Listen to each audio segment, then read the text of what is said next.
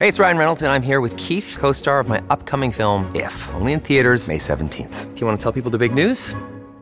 All right, I'll do it. Sign up now and you'll get unlimited for $15 a month and six months of Paramount Plus Essential Plan on us. Mintmobile.com slash switch. Upfront payment of $45 equivalent to $15 per month. Unlimited over 40 gigabytes per month. Face lower speeds. Videos at 480p. Active Mint customers by 531.24 get six months of Paramount Plus Essential Plan. Auto renews after six months. Offer ends May 31st, 2024. Separate Paramount Plus registration required. Terms and conditions apply if rated PG. This episode is brought to you by Reese's Peanut Butter Cups. In breaking news, leading scientists worldwide are conducting experiments to determine if Reese's Peanut Butter Cups are the perfect combination of peanut butter and chocolate. However, it appears the study was inconclusive, as the scientists couldn't help but eat all the Reese's. Because when you want something sweet, you can't do better than Reese's. Find Reese's now at a store near you.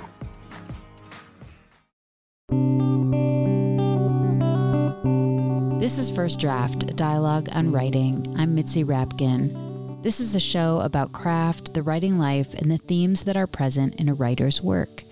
Every interview is a journey.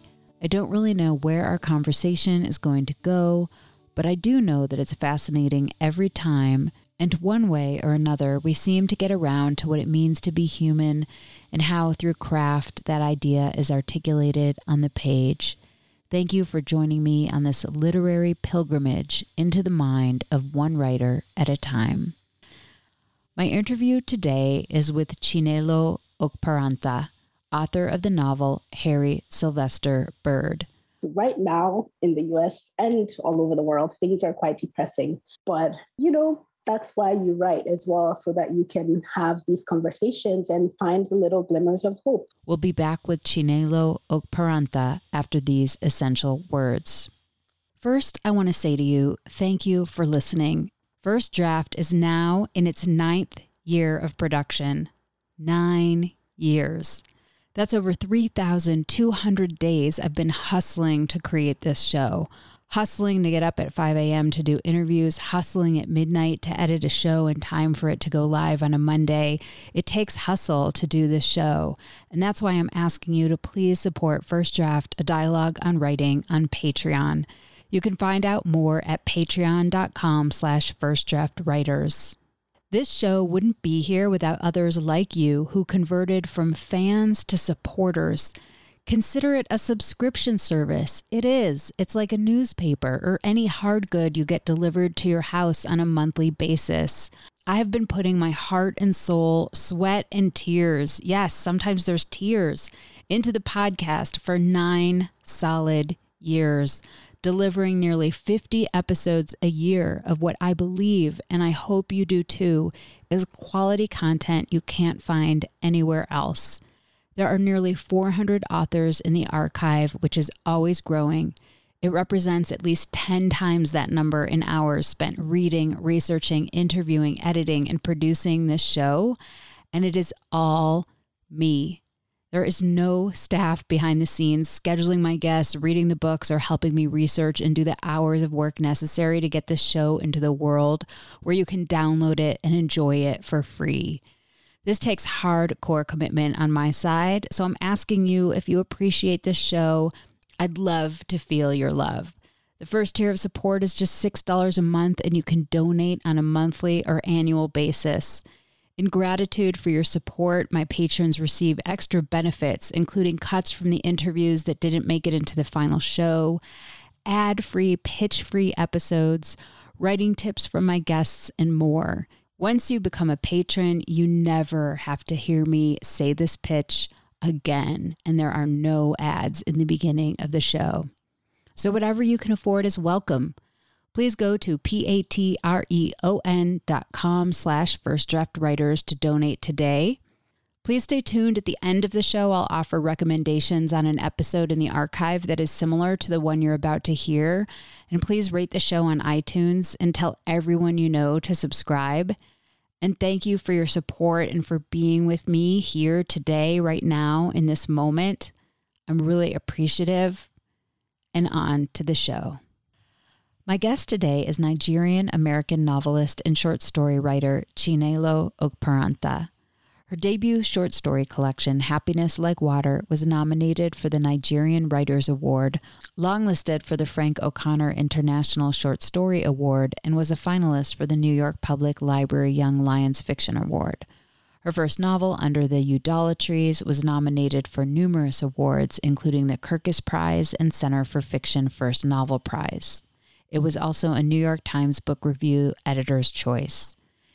She is currently the Associate Professor of English and Creative Writing at Swarthmore College.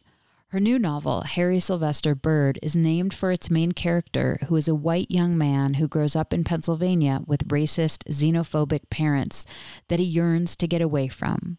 He moves to New York City to attend college and falls in love with a young Nigerian woman named Miriam. Their relationship exposes Harry Sylvester Bird's privilege and racist tendencies, and he must confront his identity in ways he never has before. We began the discussion with Chinelo Okparanta sharing how she came up with the name Harry Sylvester Bird. Well, that's a, a, wonderful question. Thank you for asking it. Um, the name Harry Sylvester Bird actually just came to me as his name randomly. And so I decided to go with it. But after I had gone with it, I did look up the name because I, I do like to make sure that names are meaningful in my work. So if you've read my debut novel, Under the Udala Trees, all the names in that novel mean something. But of course, they're in uh, my, my, my first language, the Igbo language. But so in this case with Harry Sylvester Bird, I just wondered why would I suddenly just have this this random name coming to me as the as the name of this character. And so i did look it up to make sure that it it matched the character that i wanted him to be and it turned out that it did. So when i looked up the name harry you know there are many definitions for harry um, but some of the uh, definitions or meanings that i thought worked for who I wanted Harry to be was this idea of like a sort of agitated, flustered young man or even a flustered, agitated, agitated child because of the kind of environment in which he grows up. Um, and then I looked up Sylvester, and Sylvester means sort of um, wild, um, a, a, man from the forest, I think I saw as one of the definitions. And I also thought that that was fitting because the novel is sort of speaking back to um, socio political, historical conversation surrounding race. Um, and so I thought, you know, there's a lot to say with a name, giving a name like Sylvester to a guy like Harry. Um, so I, I thought it works. And then bird, um, and we all know the symbolic meanings of bird, you know, wisdom, freedom, hope, love. Um, we think about the dove, like sort of like peaceful, uh, uh, a symbol of peace. Um, so for me, I focused more on that idea of the seeking of freedom, but also the seeking of peace, which we all know that though we seek peace, we don't always achieve peace. Um, and in the case of freedom, Harry is a character who wants to be free of the weight of, of history, but also of uh, more directly of this racist background. And not only just the racism actually but like he grows up in a dysfunctional abusive family. And so there is a very obvious desire to be free in the novel that I thought worked um, for him. Now, when some people hear the name, they've they've told me that oh, they think about you know Sylvester the cat, um, and Tweety Bird from Looney Tunes. Um, and that was actually not my intention. And can you talk a little bit about who Harry is? You know, you mentioned he grew up with these very absent parents, Chevy and Wayne, who you mentioned as abusive. You know, they didn't love him or hug him, and they were extremely racist, and he was exposed to all of that. Um, but tell us more about creating Harry? Well, Harry is, you know, just a young man who, you know, I somehow landed on when I decided to write this novel. And writing a novel, it just depends on your process. For this novel, it was um, several years in the making, and I can't actually pinpoint the moment where I had the idea that formed the novel, but I can tell you different moments in time. When I look back now, I can I can see the little nuggets that formed the the novel. Um, but in any case, Harry is just a young man, like you said. He grows up in a very racist family and in a very um, dysfunctional family in a racist town. He seeks to distance himself from that kind of upbringing and basically winds up hyper correcting, right? He hyper corrects, um, tries to seek justice in a way that does, in fact, make him culpable in the ways that he's trying to like distance himself um, in the same ways that uh, uh, of what he's trying to distance himself from. Um, but so this results in a sort of, um, depending on your perspective, like a comical effect, um, and sometimes, you know, seriously unfortunate effects. Um, and, uh, you know, there are moments in the novel because of Harry's behavior that uh, we as readers might find ourselves cringing. Um, but they're also the novel is also a very real, in your face kind of novel. It's a depiction of, you know, where we are as a society and also not just as this national society, but also like globally. Um, it's an articulation of um, contemporary issues surrounding race and racism. Um, and in this case, it's its focus is the Black African identity. Yeah, and you, as you were saying that he overcorrects, he really wants to identify and bond with the Black community and the that's surrounding him. And he goes to mm-hmm. college on a scholarship from the purists. And the purists are basically the white Aryan race that feels that if they pay for scholarships for people to go to college, then they'll owe them basically their allegiance later in life. Mm-hmm. And he mm-hmm. ends up falling in love with a woman named Mariam, and she is from Nigeria and he falls for her so hard. And I was wondering if you could read a paragraph. And this is not just like that he loves her, it's his first love. So he's really dealing with like losing his virginity and trying to be this good man and trying to save her.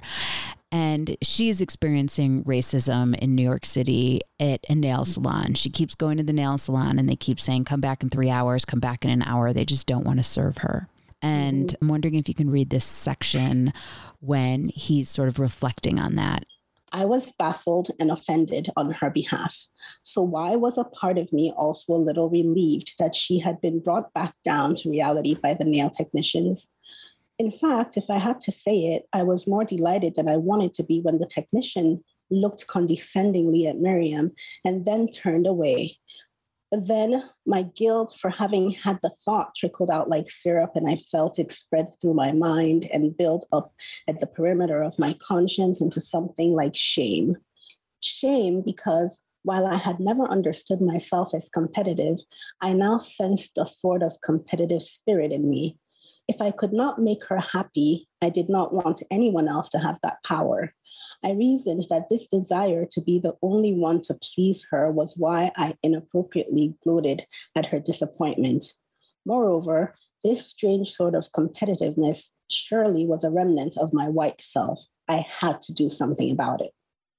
So I just thought this encapsulated a lot about him. Mm-hmm. But can you talk more about what is this paragraph represents in terms of the whole book of his mentality and what Miriam is facing with him because mm-hmm. he he does love her but she's kind yeah. of an object yeah so harry is a fascinating character and for me he really did speak to how humans work even in my own experience there's a way in which we're always fighting within ourselves to be better people, right? And and sometimes we succeed and sometimes we fail. But one thing that is consistent with Harry's case is that he does look back on these things and he thinks, well, um, why did I do that?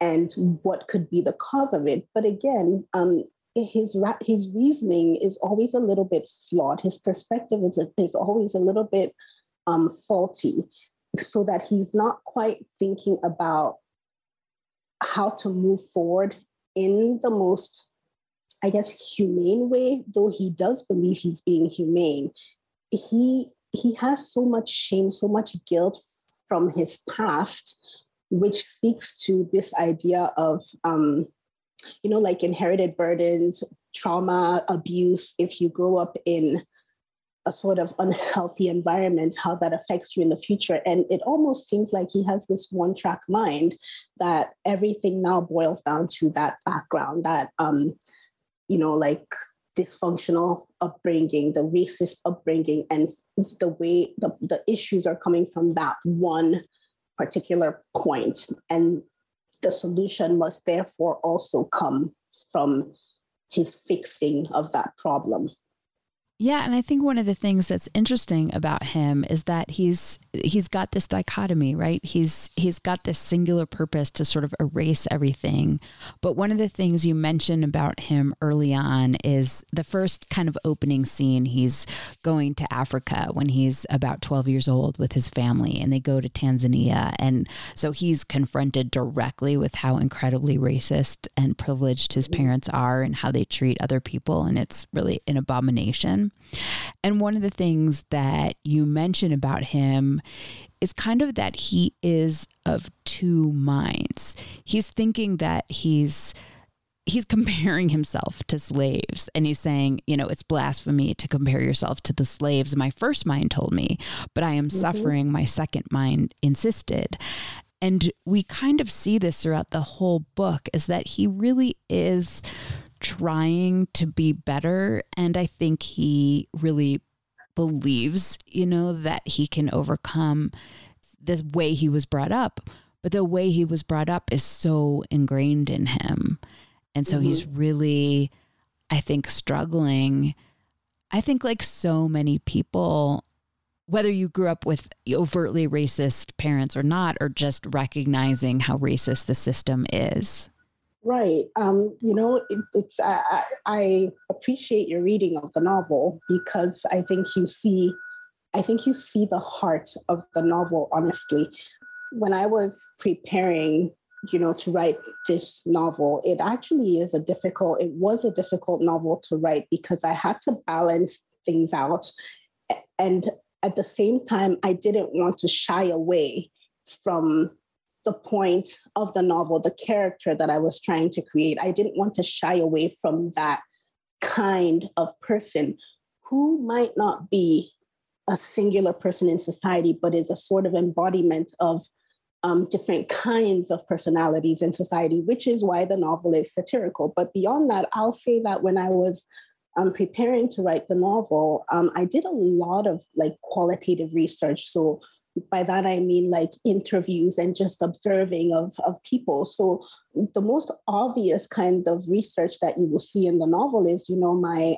travels to through Tanzania, um, through Ghana, obviously Nigeria. But what some people don't realize is I spent a lot of time observing people in the US.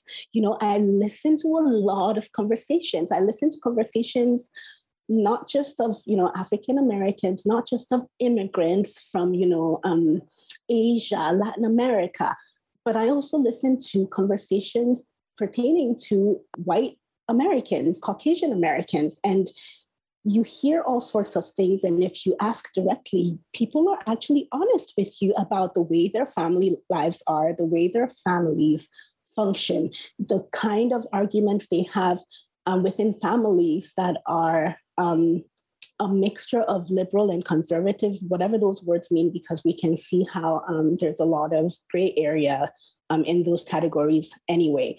So, what I was noticing repeatedly in these conversations, um, one thing was that even when the supposedly liberal minded individuals would speak to me, they would say things like what Harry says, you know, um, they would they would sort of um, I guess it's easier for me to just give you an example, you know. So like there was a woman I was speaking with, and um, and you know, there's a lot of educational conversations in the novel where we talk about who deserves, for instance, tenure, right? Um, and so like I would have conversations with people who would look at me and say, well, of course you're gonna be fine because um, you know, there's affirmative action. So you're you're definitely going to to get it, get, you know, the job or the position or whatever it was. And I would think to myself, isn't it interesting that in your support of me, you are citing the one thing that doesn't actually represent um, my qualifications, right? You you you neglect to point out that I probably that, that there is a great likelihood that I will be the most qualified candidate there, and that if I got the job, that I would get the job because of my credentials, because of my qualifications. Now, your supportive mind goes to the fact that I would get it because they're looking out for you know a diver- diversity candidate, and so there are just different ways in which even the liberal minded, well intentioned, supportive um, individual, um, you know, also shows by accident their own biases. And it is human, it is completely human. And that is why, you know, from just a few readers, not everybody clearly, but when people say, oh, Harry is terrible, Harry is this horrible character, how could he? You know, I think to myself, he's not that horrible. He's just human. It is just that on the page, everything comes together in a condensed form. And so it feels like you're you're getting maybe sometimes an overdose of it depending on your your perspective different depending on your entry into it but if you're a certain person entering that novel from a certain perspective it isn't an overdose it's just life that's just what your experience is on a daily level you know yeah. And he is trying. He's definitely trying. You know, Harry is a, a flawed person. Harry is kind of terrible at times, but Harry is still human. I mean, and that's why we read. We we read to try to understand the human journey. Mm-hmm, definitely, and again, I'll point out. I, I just want to emphasize that again. It is it is a satirical novel, right? So when I say it's satirical, I think the other thing about writing a satire is, first of all, I don't think I'm ever going to do a satire again. It is very difficult to pull off. But the thing about writing a satirical novel is that you want to show society as society is. This was my attempts to show a certain aspect of society as society appears depending on your perspective again because how you how you engage with the novel depending on your race your background your socioeconomic status will probably differ but in any case this kind of a novel is an is a sort of exaggeration and like i said earlier it's a it's a condensation of everything into a very confined space. So it might feel a lot, right? It, it might feel overwhelming for some people. But that's the point of what a novel like this does. And there's like a lot of, there are many examples historically, like when, for instance, um, Jonathan Swift wrote Gulliver's Travels, that was a very um, strong criticism of uh, of British society. You know, so Gulliver goes, he travels. So it's also in that form of uh, a travel narrative, which is kind of what's going on here with Harry a little bit. But the, the Gulliver's Travels is basically divided into four different books, four different countries that Gulliver goes to, and in each one he's, you know, um, criticizing certain aspects of British government. Um, and, you know, for instance, if you're a scientist, an astronomer at that time period, you would be highly offended, right? Because that's where the criticism is, right? He's criticizing that specific group of people, that those people who were, you know, I don't know, creating false science, the quacks are amongst them. Um, that's where the criticism was.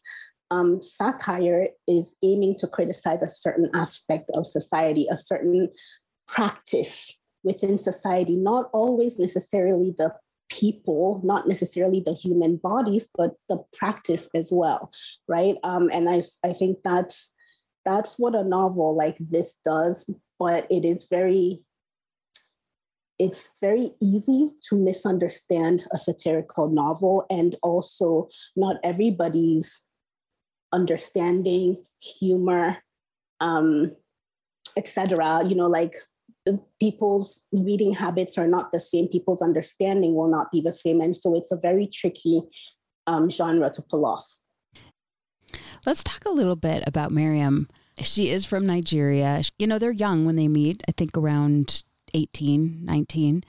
And she in contrast to him is she's such a good person like she can't walk by something happening in the world um, without helping like if someone's sick she and falls down for example there's a bigger scene in there she wants to help she sees someone in peril she wants to help but for some reason she really likes him i mean they have their problems but she has like a purity to her and I just wanted you to talk a little bit about her. And is there any of you in her? well, she's a fascinating character. And I I do love Miriam. The thing of Miriam is that there was a there is a different novel in which I tell you a lot about her life. Um, that I don't know if that novel will ever come out. It is not quite complete, um, but that novel existed before she presented herself in this novel. Um, so again, it, it, it, boils back to this, and maybe I'm just, you know, maybe I do have the one track mind where I'm obsessed with the ways our childhood form the people we become, how they inform the, the people we become. Um, so she also has this very unfortunate, traumatic background in that other novel that you don't see here, which is fine. Um, uh, she she comes from a family. Well, she came. She lost her parents at a very young age. She grew up with her her older brother, who was a very wonderful older brother. But then they they were displaced, and I won't go into the the the the story about how that happened. But at some point, she falls sick, and her brother believes that she is dead, and so he leaves her in the hospital, the doctors are sure that she's dead. And so he leaves her and he pursues his other life. And of course, he, he grieves and he mourns her. But she ends up waking up. So the doctor and the wife adopt her. But that is a very unstable family as well. And so she uh, you know, she grows up with a lot of like hurts, instability. While the wife of the doctor is really kind to her, really loves her, she's also sort of a victim and a mess. And you know, and some might say unfit to raise a child like Miriam. However, they, you know, they they they raise her. They obviously pay for her education abroad. Um, so that's how she ends up in New York City getting a, a, a you know a, an education uh, in in a university in in New York, an international education, and but she is a she's a product of her background. And giving the background that she has, she is very caring. She is um, she is a person who wants to help. She is a person who is patient to a fault, right? So that explains why she she hangs around Harry as much. She's really open, she's really accepting, right? She doesn't, she questions, but she doesn't question to the point of condemnation, right? So she she she wants to understand Harry. She is open to you know seeing where did you get your name from like what are you you know what are you doing but um it's she's she is like i said in the end patient to a fault now is there a part of me in her probably in some ways uh, in a way that's similar to the parts of me that might also be in Harry, which is that um, idea of a very unstable upbringing or background where it does sort of inform the person you become. So she is abused in a different kind of way than Harry, and it makes her a different kind of person than Harry. She doesn't grow up in a in a country that is facing the same kind of racism, so she's she's different. But then she comes into the U.S. and experiences it in a different way from how Harry is handling it. Um, so you know that idea of being in the U.S. as an immigrant and observing things and trying to be open minded that definitely springs from my experiences as an immigrant in the US, observing things and trying to be open minded. You know, in general, I would say that I, but also even Harry, like I do, we do want to, I think many humans, at least when young, do want to help, do want to um, fix things. um, do want to find ways to make society better. I will say where I am right now, I'm more frustrated about what's going on in our society, especially here. It's it's right now in the US and all over the world, things are quite depressing. But you know, that's why you write as well, so that you can have these conversations and find the little glimmers of hope. How old were you when you came to America? I was 10 years old. I was 10. We came to Boston, uh, Massachusetts. Um, it was it was a beautiful time. It was, you know, very jarring the experience of leaving your country for the first time and uh, arriving in this foreign country. But it was a it's a it was a foreign country that everybody said was like the dream, you know. Um, and so there was that promise um, when we came, and for a while everything was, you know, fine. But you know, the longer you stay in any place, the more you learn what the place is, and this idea of belonging, you learn the ways in which you could belong, and you learn the ways in which you might never actually belong. Um, and you know that's a process that happens over the course of um, decades. I'm now 41, 41.5. I sound like a little child when I say that because children are always counting the months. But um, I am now, um, you know, 41 years old, and I'm still learning the ways in which I could belong in the country and the ways in which I might never belong. And the irony is that I have lived here for 31 plus years. Um, and it still feels sometimes that the society is telling me that you're not, you don't belong here. I know it's so amazing. You know, you spent more of your life here, a substantial amount than in Nigeria. And yes, yet what I hear from you is that there is a certain amount of alienation that you don't know if you can ever overcome. Both both yeah. from society coming at you and maybe something inside yourself of of belonging and where is home. Right yeah. I mean that's the dilemma of anybody in the diaspora right? So we're always negotiating this idea of belonging. But um, even beyond that even in the publishing world it's interesting how it plays out in even the most unexpected ways where it does sometimes you do get the sense that people want you, even your audiences, forget the actual publishers, because I wouldn't even put this on them. I'll just say in general, you learn that even readers sometimes feel more comfortable if you write about Nigeria. They seem to feel that that's what you should know more of. But in my mind, I'm like, actually, if I write about Nigeria, especially historically, that's a whole lot more research than if I were to write about the US because I live in the US. I've lived here for such a long time. Um, and this is the place I know. And I might even know in some ways better than a, a, a native, well, I should say, a, a, domestic born uh, American because I also have that international, like I have the multiple multiplicity of gaze, right? So I can I can look at what's going on here from a diff, from an outside lens, in the uh, in as much as I can also look at it from the like inside.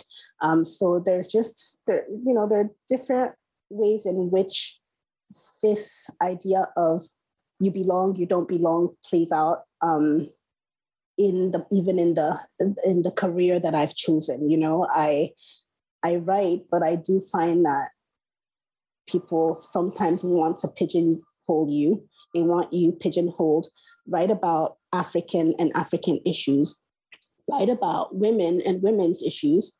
Um, that feels more comfortable for some readers.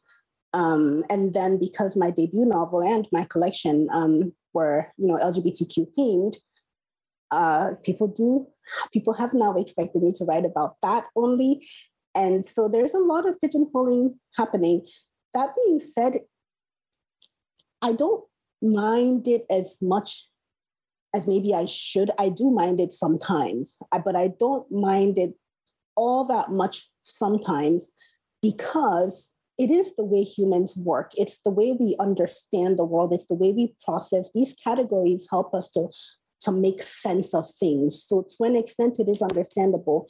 But I do hope that the audiences allow their minds to be open when they see work that is not necessarily catering to those um, expectations. Um, I hope that they are able to process those works with an open heart as well. Although I'll say that um, in Harry Sylvester, but there's a little bit of like a tender moment of uh, LGBTQ relationship going on. And, uh, you know, there's a little bit of something for you know people who want the african part the women's part the, there's a little bit of everything for everybody in harry sylvester bird yeah, I want to talk about some of those parts, but I want to uh, go back to this idea of belonging because one of the ways in, in which the satire goes like all the way is mm-hmm. some of the, the, the groups and desires that Harry has. So, for instance, we see once he gets to New York that he's going to this group called the Transracial Anon. So, mm-hmm. basically, trying to confront his whiteness can you mm-hmm. talk a little bit about this group? well, so one of the things I love about this group is this idea of holding up a mirror to themselves, right? So the the idea that um, we must look ourselves um, in the mirror to be able to do better than we are, and the, the irony is that they do that, but the whole philosophy behind their group is just so flawed that um, it becomes almost comical, but also more tragic than comical because you can see that they are actually trying to do better, um, but they are, you know, just going about it the wrong, all the wrong ways. Um, so in the end, another part of the, you know, the, the sort of hope, the glimmer of hope by the end is that even Harry leaves the group. You know, he's fed up. He's like, this has to be a hoax, basically and he leaves, he leaves. Um, he's going to find a different sort of solution. Who knows what it'll be? But um, it, you know, th- so that's the thing about the novel. It is sort of pointing out all the ways in which we might have good intentions, right? But all the ways in which we might go about it in the wrong way, right? Um, and that also being said, you know, there are many, you know, examples of people who do what this group is attempting to do. So I was specifically focused on the Black African experience in this novel, uh, in the sense of this sort of co opting of even the Black body, right? So I guess part of my, I don't know, influences or the sort of quote unquote inspiration for the characters that belong to that group would be, you know, real life um, people, we've all heard of the Rachel Dolezal story, which is more complex than Harry's story. And I don't even really want to compare Harry to that because there's, you know, from my understanding, which maybe is also incomplete, there is a lot of, um, there might be, I should say, there might be some maybe almost criminal activity that happened with Rachel Dolezal's situation that I don't want to bring to Harry's situation, but I do want to point out that there is a similarity in terms of this unstable past, this unstable childhood, and how it affects the person that adult becomes. Because from my understanding of it, um, you know, Rachel did not have a very stable loving background. There's a lot of conflict in that family, but I guess some might say what family doesn't have conflict. Um, but there's also the the, the um, examples of people like um, Martina Big, who is a, a German blonde white woman who decided that she wanted to be an, a Kenyan. You know, like she's she's now a black Kenyan woman. Um, she has a Kenyan name, um, and she she was actually welcomed um, by some members of Kenyan society. Um, so there there are quite a number of these, um, and I could name more, like more of these these real life people who, in some ways, actually identify with African. They, they want to be an African. They they believe that they are were actually supposed to be Africans, right? And they go about becoming African. And so that also speaks to those experiences in a way that I could not actually understand, but I can sort of express from that from the perspective of an actual African looking in on it, right? So I'm watching these actions, these behaviors, and in some ways, it should be a sort of compliment that they want to be Africans. They see the beauty in it, and that's what the novel also does. This this idea of black is beautiful, and it is wonderful that people are seeing the beauty in blackness. You know, um, but it's also a question of what it really means that they want to be African. Where is it coming from that you want to be African? And again, not just African, but Black African. What does it really mean? What does that behavior do? What is the effect of that? And and and it, the, the novel does not have answers. It, there, there are no answers. It's just a question of how do we as a society have conversations surrounding this in a way that is more productive than total condemnation. And while some people might want to totally, you know, wholesale condemn Harry, I think there might be more to the conversation than that, you know? Um, again, given his background, given the fact that we're all humans and we all mess up, what does it mean for society? And beyond that, what is it? What is it? Why do these people feel like they need to do that? Why is this their identity? Where is that coming from? Because it, if there's more than one, and there are, then it means something, I think, and it merits some kind of conversation as well. Yeah, it's so fascinating because you mentioned in the book you have something called racial reassignment that um, Harry mm-hmm. is interested in, and talking about Rachel Dolezal, who you know was white but claimed she was black. Is mm-hmm. we we've come to this point in our society where you can convert you want to be a Jew, you can convert. You can become a Mormon. You can, um, if you feel like you were born the wrong gender, you can, you can have surgery. You can change your identity. You can do everything you can to feel your most authentic. But then around race, if you were born the wrong race, it's it's like taboo. So these are the conversations that the book is also trying to have. And again, the book is not equating um, the racial reassignment with any of the other, for instance, with um, you know LGBTQ rights and transgender rights. Um, it's not trying to equate any of those because they are different. And it is very clear that the historical implications, the historical burden surrounding racism, surrounding slavery, the slave trade, and, and all of that is quite different, right?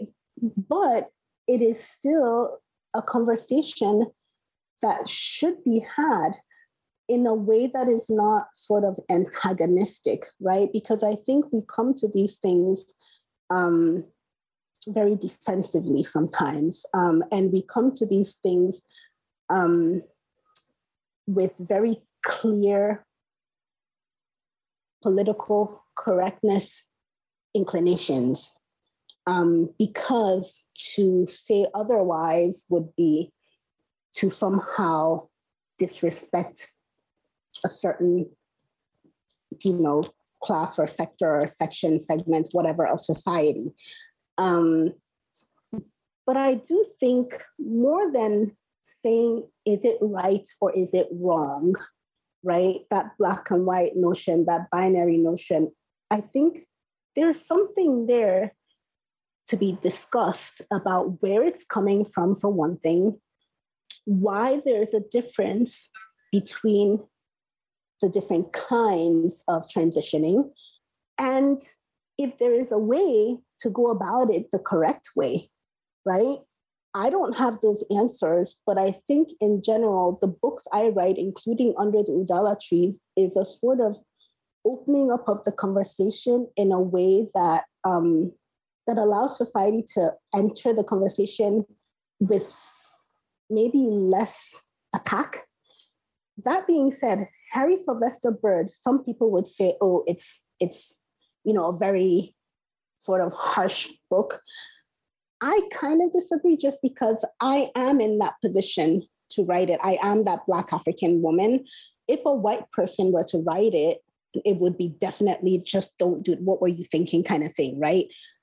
But from again, this angle of entry, myself being a Black African woman, I feel like people might be, I might be wrong. If if you are a reader who is not completely stuck by the binary system of political correctness, you might be more willing to engage with the conversations because in the first place, you will say to yourself, well, she is a Black African writing this. Why would she do that? So it allows a little bit more room to enter a conversation that is very fraught, right? Um, it, it, it, you might not get, or the, the writer, I don't know, we'll see what happens. It hasn't come out yet.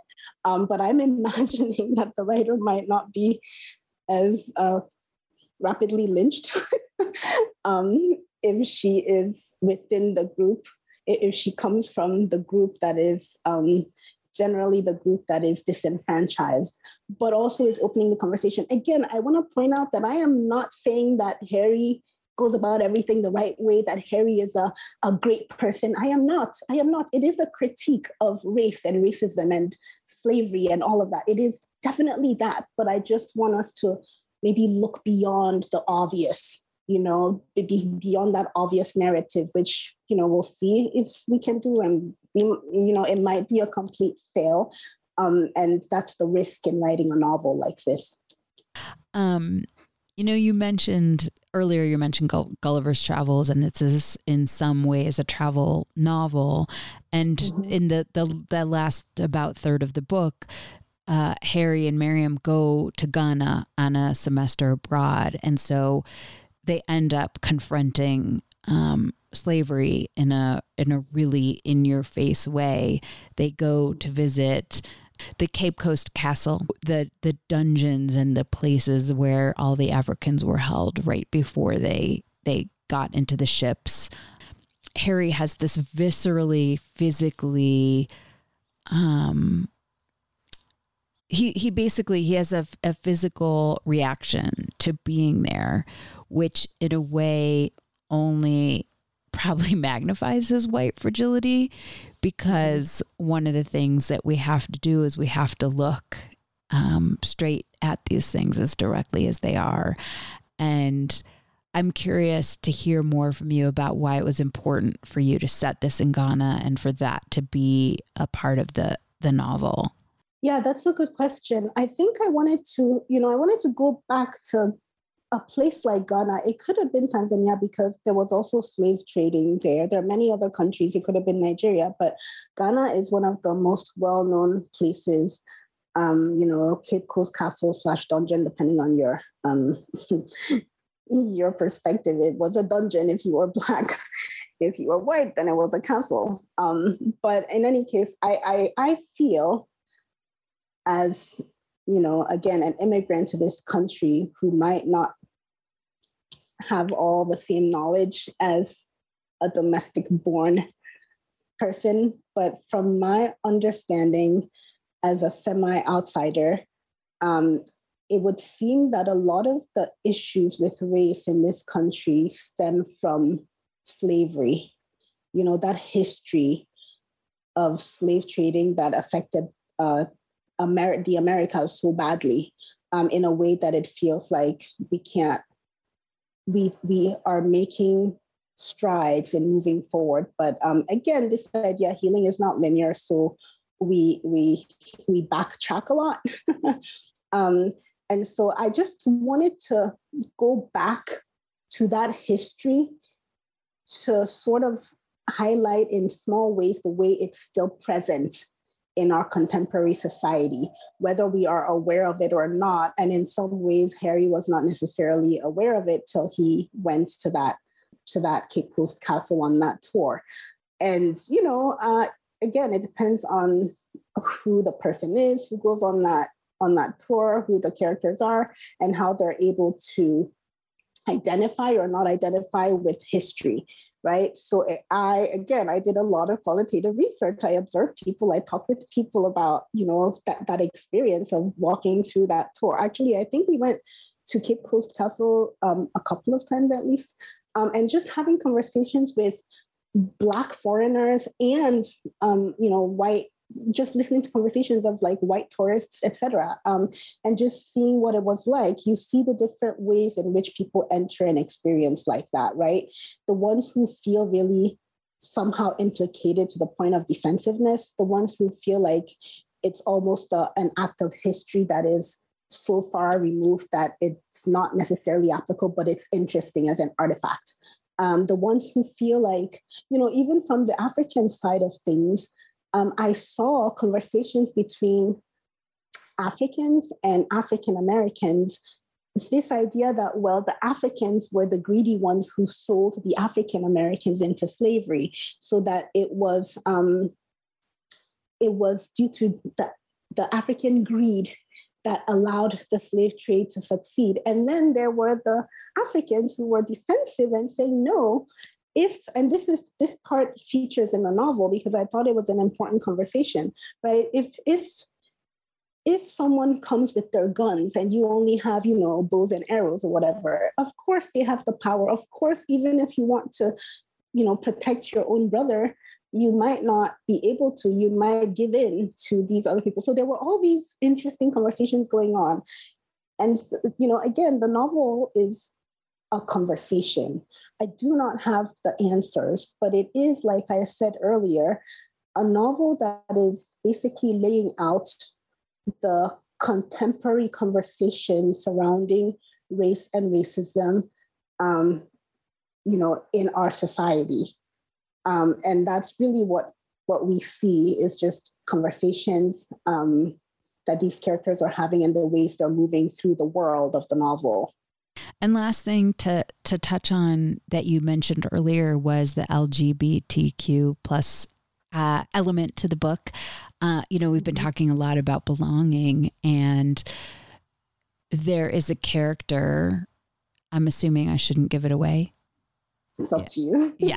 I will just say there is a character in there whose society and general thoughts would definitely not approve of uh, gay love, and this this character has a secret affair with the same gender, and it is very secret, but very moving, and that search for belonging seems to, in a way, and it comes out in Harry too and some of the other characters that when you can't be everything you want, you're kind of rotten to the people around you.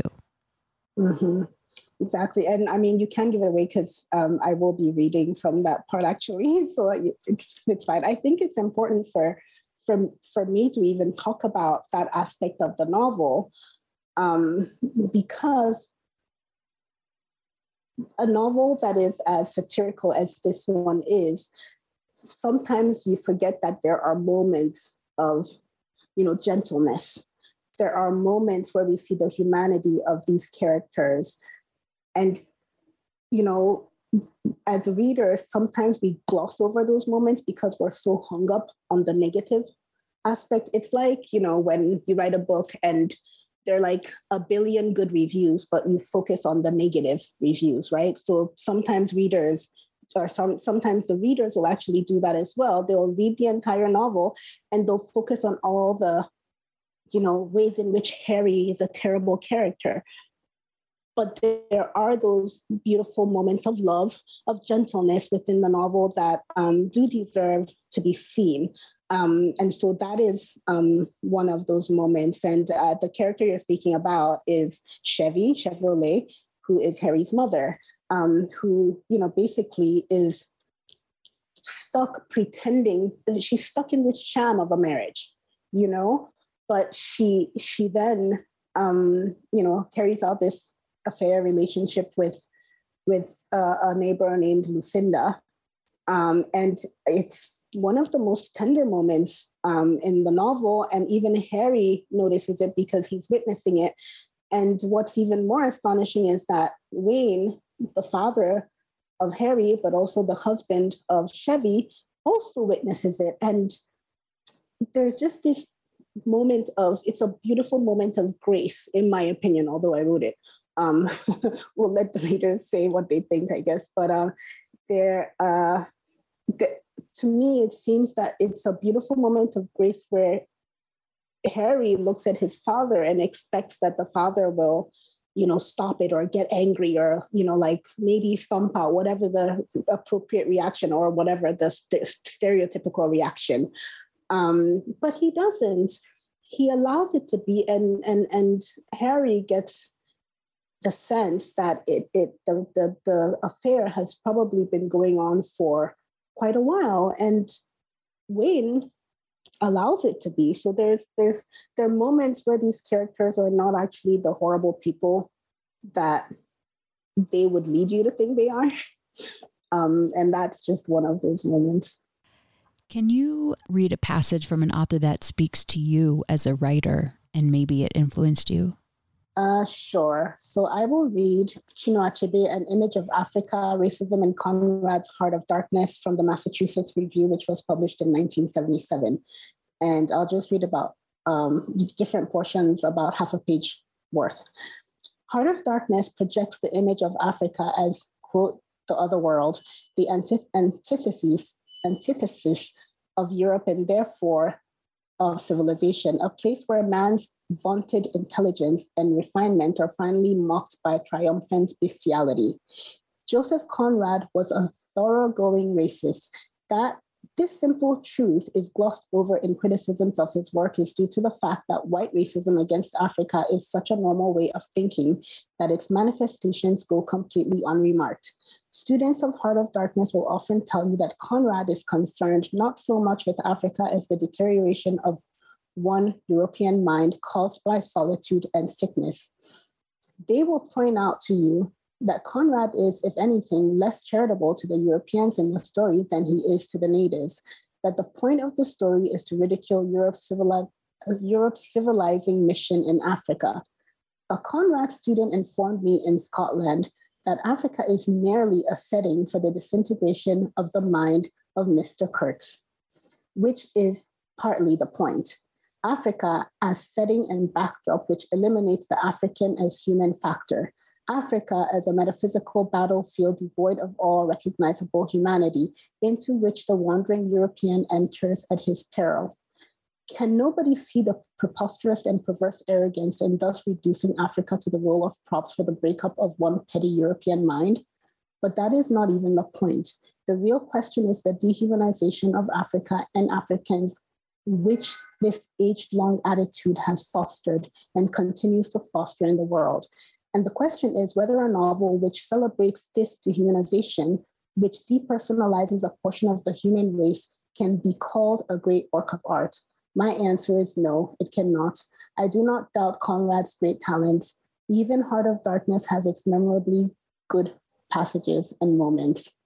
And I'll stop there. Do you want to share more about why you chose that? Well, um, on the journey to writing this novel, because this novel is sort of um, speaking back to those conversations um, regarding race and you know the objectification of Africa, the dehumanization of Africans. Um, the Harry Sylvester Bird is a novel that sort of speaks back to that. There's a way in which, although we are seeing Africa just from the lens of um, tourism, we are not focusing on the on Africa in the ways that you know authors such as Conrad and you know many other, even contemporary authors have done. Um, we are looking at the beautiful aspects of the nation and of the people, um, at least the more beautiful aspects of the nation and of the people. It's a little bit more holistic in Harry Sylvester Bird. Um, I also picked this um, this excerpt because it reminded me of um, something that James Baldwin say, said, and it's a quote, and it goes something like The victim who is able to articulate the situation of the victim has ceased to be a victim. He, he or she has become a threat.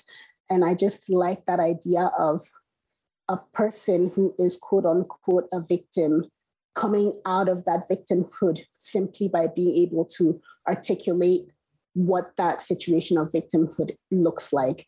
Um, I think Chinua Achebe did that in his essay, whether people agree with it or not. He was able to articulate that, and in that case, became, you know, uh, a force to contend with.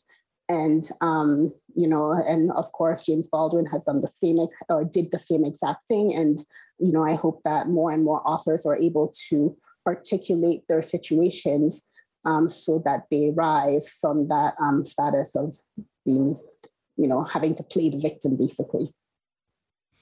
Can you read something you wrote? Maybe it was tricky or hard or changed a lot from the first draft. Um, yes, this is the section that I um, mentioned earlier, um, and it pertains with, uh, pertains to Chevy, um, Harry's Harry's uh, mother. Okay, so Harry is watching uh, this this scene, and he says, "I'd never seen Chevy that way before. I had no idea where Jake could have been." When Chevy raised her head from the crook of Lucinda's neck, she reached her face up toward Lucinda, and Lucinda reached her face down toward Chevy, and their lips locked in a slow and sensuous way. There was a longing in the kiss that they shared, their eyes open at first and then slowly closing as the kiss deepened. I heard my doorknob turning and then the opening of my door behind me, and yet I could not bring myself to turn away from the woman. By the time my brain processed the sounds, Wayne was already standing by my side, also looking at Lucinda and Chevy and not saying a word. I looked up at him for one long moment and he just stood rigidly watching the women. Dad, I said in an almost whisper. He looked sternly at me, a slight impercep- imperceptible shake of the head, like a command, which I knew meant that I was not to say a word about this ever. Instantly, I knew that he already knew that this had been going on for some time. Together, we turned back to the view outside my window and we stood there watching Chevy and Lucinda kissing each other passionately, tenderly, and lovingly, nothing like I'd ever known my mother to be. Never had I seen her this way with Wayne. If she could feel this way with someone, then what was she doing with Wayne? And by extension, what was she doing with me? And do you want to say anything more about that? Yeah, just to say that it's um it's one of the tender moments in the novel, and there are moments of tenderness throughout the novel. Um, and you know, this is a situation in which we would not um, we would not expect someone like uh, Chevy, who is you know from this very conservative background, um, we wouldn't expect her to be engaging in like a you know same sex affair. Um, but you know, in this case, this is where we see humanity at work, right? So this is Chevy as a human being and in this very, you know, loving relationship. And we also see what, what appears to be a loving relationship that is very different from the relationship she has with Wayne. But we also see Wayne who allows this love to continue right this this romance to continue um, he doesn't get in the way with uh, in the way of it and you know it's it's remarkable because this is despite his very conservative mentality um, you also see this you know wonderful humanity at play um, even on the on the part of uh, of, of of wayne where do you write Where do I write? Well, I usually write wherever I find the mind space to write. So if I if anything comes to mind, I just sit and I write it. Um, I love using the notes section on my phone. Um, for instance, if I'm on the road and I don't have access to my laptop, but currently it's summer, so I write, you know, on a on this chair. it's my faux fur chair, and I have a C table that I just put my uh, you know laptop on and I just write it's right on the corner or in the corner of my bedroom and so it's easy for me to jump from the bed to that setup without having to change rooms. Um, and I have a nice plant by my side, which I just think is beautiful, but it's also a, a, a great air purifier. and what do you do or where do you go to get away from writing? Well, mentally, I often escape into audiobooks um, I, I love just listening to to to audiobooks. I use Audibles. I also use the library app called Libby. Um, and I've listened, I don't know how many books I've listened to that way, but very, very many. Um, and then for physical escape, uh, there's a beautiful trail not far from where I live. I, am here in Silver Spring, um, and it's called Sligo Creek Trail. And sometimes I just perch myself in the park on the trail. Um, other times I walk the trail, and it's just a very lovely trail with a lot of tall, mature trees that form really nice shades from the sun, even on really hot days. I, I feel very, I don't know, sheltered. You show your work to first to get feedback. Oftentimes, my mother is my first reader and my sisters. And I also have an adoptive father who takes a look at a lot of things. Um, for, for in his case, um, he he he can't he tells me he can't really read well with his eyes his eyes bother him so oftentimes i'm reading aloud to him and asking him to tell me how it sounds um, and he's pretty good at finding mistakes. Um, one of my sisters uh, holds a phd in african african american and caribbean literature so i go to her of course. Um, and my mother is also a writer although she's not a published writer so they are the family basically is my go-to and then after that i go to my agent. How have you dealt with rejection? I actually like to read all rejection and i like to acknowledge all rejection all my rejections. Um, i read the letters carefully.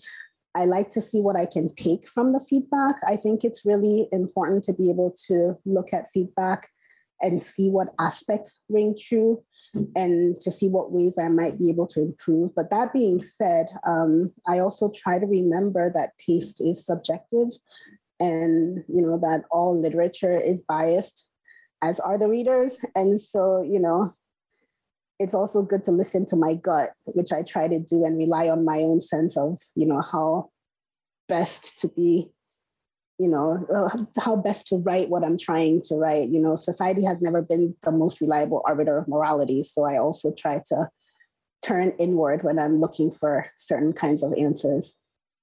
And what is your favorite word? I don't have a favorite word. I use the words interesting and gentle often um, i use interesting with and without irony i use gentle because it it matters to me um, you know, gentleness matters to me. And I try to make, I try to move gently through the world for the most part. Um, I don't know. In a, in some ways, Harry Sylvester is not the most gentle book I've ever written. Um, but my debut novel, um, Under the Udala Trees, is quite a gentle book. And in general, that's the kind of novel I like to write, um, unless I'm called to, you know, writing a different kind of book like Harry. Thank you so much for spending this time with me. I really appreciate it. Thank you so much for inviting me. It was so fun to chat with you. If you like today's show with Chinelo Okparanta, author of the novel Harry Sylvester Bird, check out my interview with James Hannaham, author of the novel Delicious Foods. We talked about slave labor, resisting change in one's life, and how we cannot escape the injustice of our world. You can find that interview in the entire First Draft archive of more than 350 interviews at firstdraftwriters.com. You can stay tuned to First Draft on social media on Facebook, Twitter, and Instagram. Just look for First Draft ADOW. You can email me at firstdraftwriters at gmail.com anytime. Remember, there are plenty of extras for becoming a member and donating to First Draft, including access to pitch free, ad free content, as well as cuts from the interviews that didn't make it into the final show, writing tips from my guests, books, and more. Join me as I reach for honesty, vulnerability, connection, curiosity, and insights on craft with each episode. I can't tell you enough how much each and every single dollar counts to keeping the show alive. The first tier of support is just $6 a month, so please go to patreon.com slash firstdraftwriters. Coming up in the next few months on First Draft, interviews with Elizabeth Strout, Carlos Allende, and George Saunders. I want to send out a huge thank you to my patrons for making this interview happen. Your support makes First Draft a dialogue on writing a reality every week. Please stay healthy and safe. The theme music for First Draft was produced and performed by Murph Mahaffey. I'm your host and producer, Mitzi Rapkin. Thank you for listening.